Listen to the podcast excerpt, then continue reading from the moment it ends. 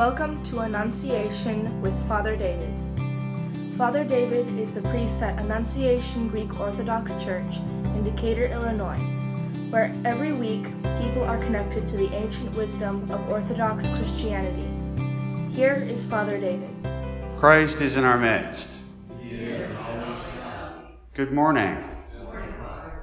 we come to a very interesting part of the divine liturgy in our study and meditation upon the divine liturgy because it asks of us something that has only been hinted at earlier in the liturgy.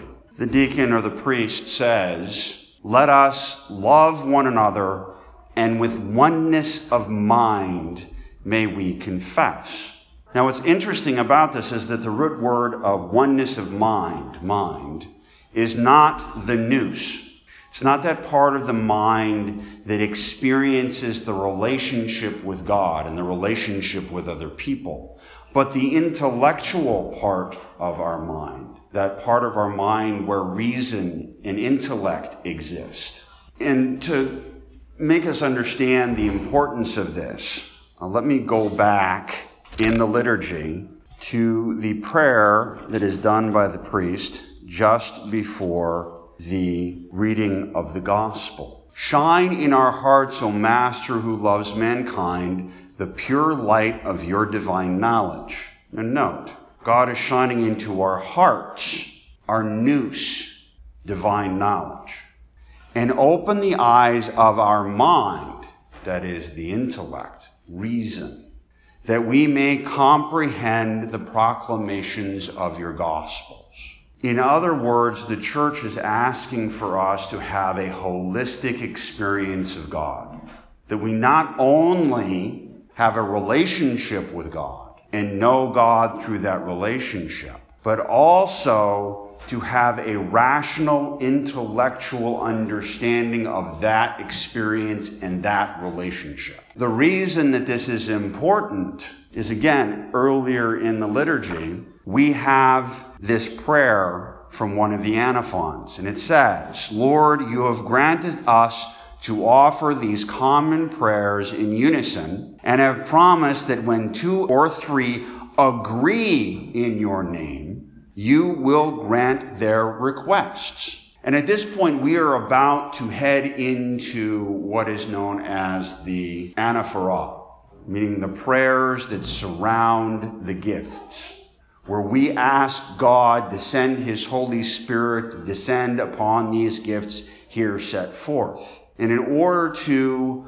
allow us to experience that in the fullness, the church asks that we be of one mind, that we all agree about who God is, so that these prayers might be fully effective for all of us. And thus we have this petition by the deacon or the priest. Let us love one another that with oneness of mind we may confess. And then the people respond with the hymn, Father, Son, and Holy Spirit, Trinity one in essence and undivided. In other words, the people respond with a dogmatic statement about who God is. This is who we understand God to be. Father, Son, and Holy Spirit, Trinity one in essence and undivided. Now I realize that word dogmatic is sort of a dirty word in modern parlance, especially here in the United States. It has the connotation of being a stick in the mud, someone who is not flexible, someone who won't change their mind despite facts thrown in their face. But in context of the Orthodox Church, dogma and dogmatic have a completely different sense. Dogma are those things that the church has proclaimed about God that God has revealed to us. And those things don't change because God does not change. If God changed, then he would be like us. He would have a beginning and an end. And if God ever has an end, then what we are doing here today is a waste of time. So he is unchanging. So therefore, the proclamations that the church make about him are unchanging. And the reason the dogma is important is because it helps us understand who God is.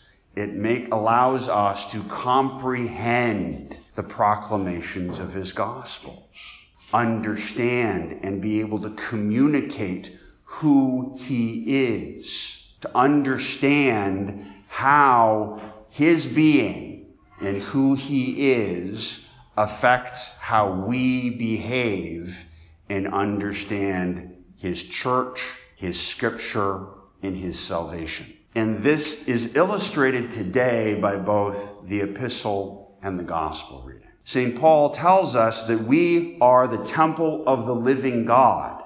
That God says to us, I will welcome you and I will be a father to you and you shall be my sons and daughters. That God will live in us.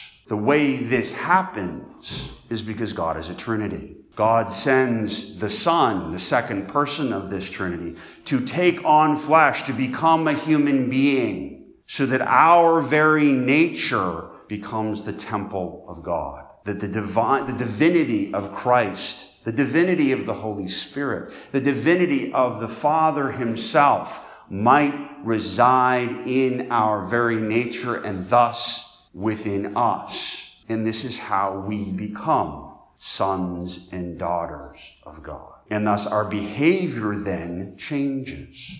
If we are the temple of God, then we should not touch anything unclean. We should live pure lives, always striving to become better at who we are, striving to become more and more and more like Christ. And today, in the gospel reading, I want to take our Trinitarian understanding of God and compare that with the Islamic understanding of God and look at this same story and see how these two understandings of who God is arrive at radically different points of behavior and understanding. Because the Canaanite woman, of course, is not a Jew.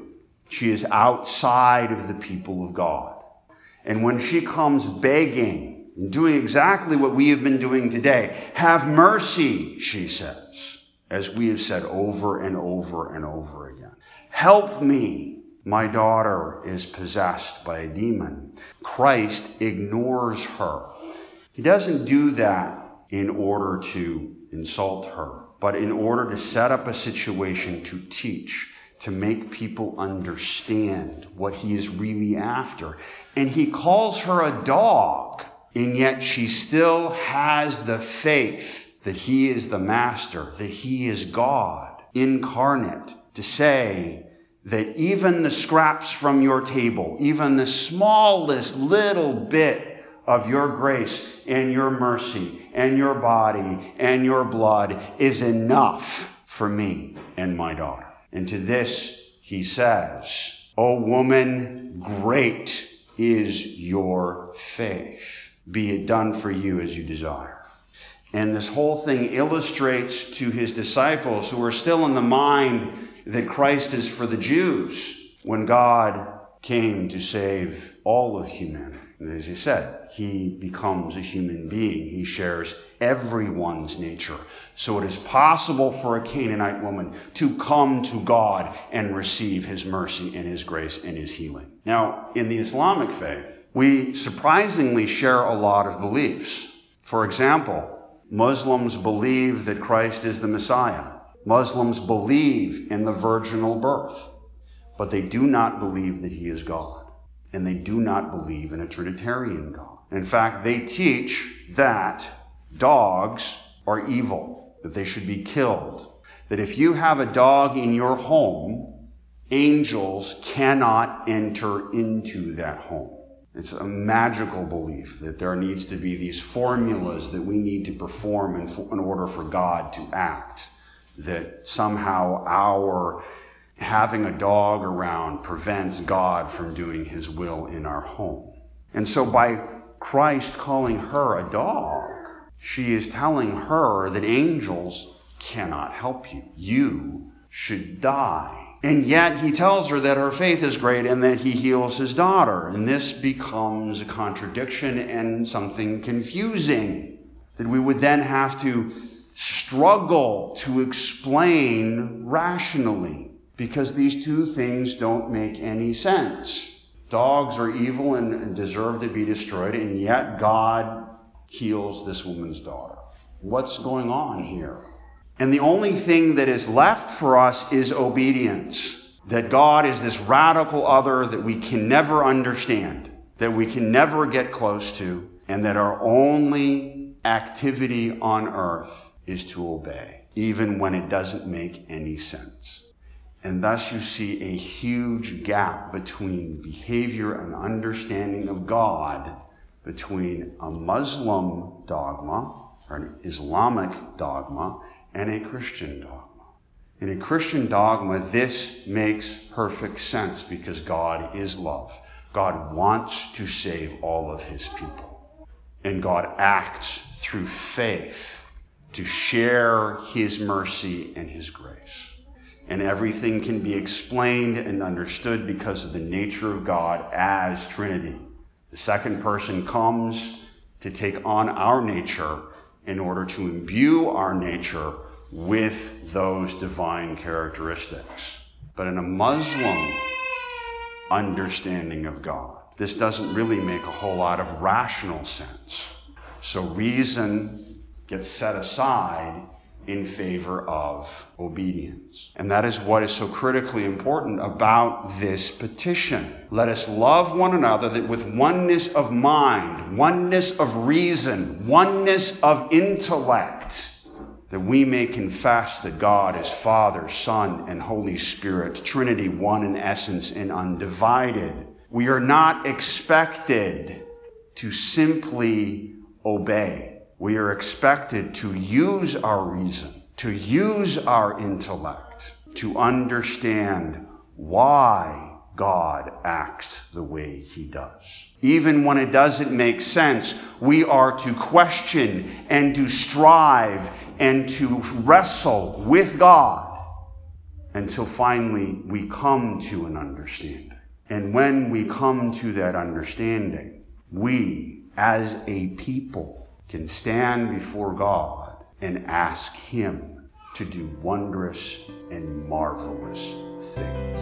In the name of the Father, and the Son, and the Holy Spirit, now and forever, and to the ages of ages.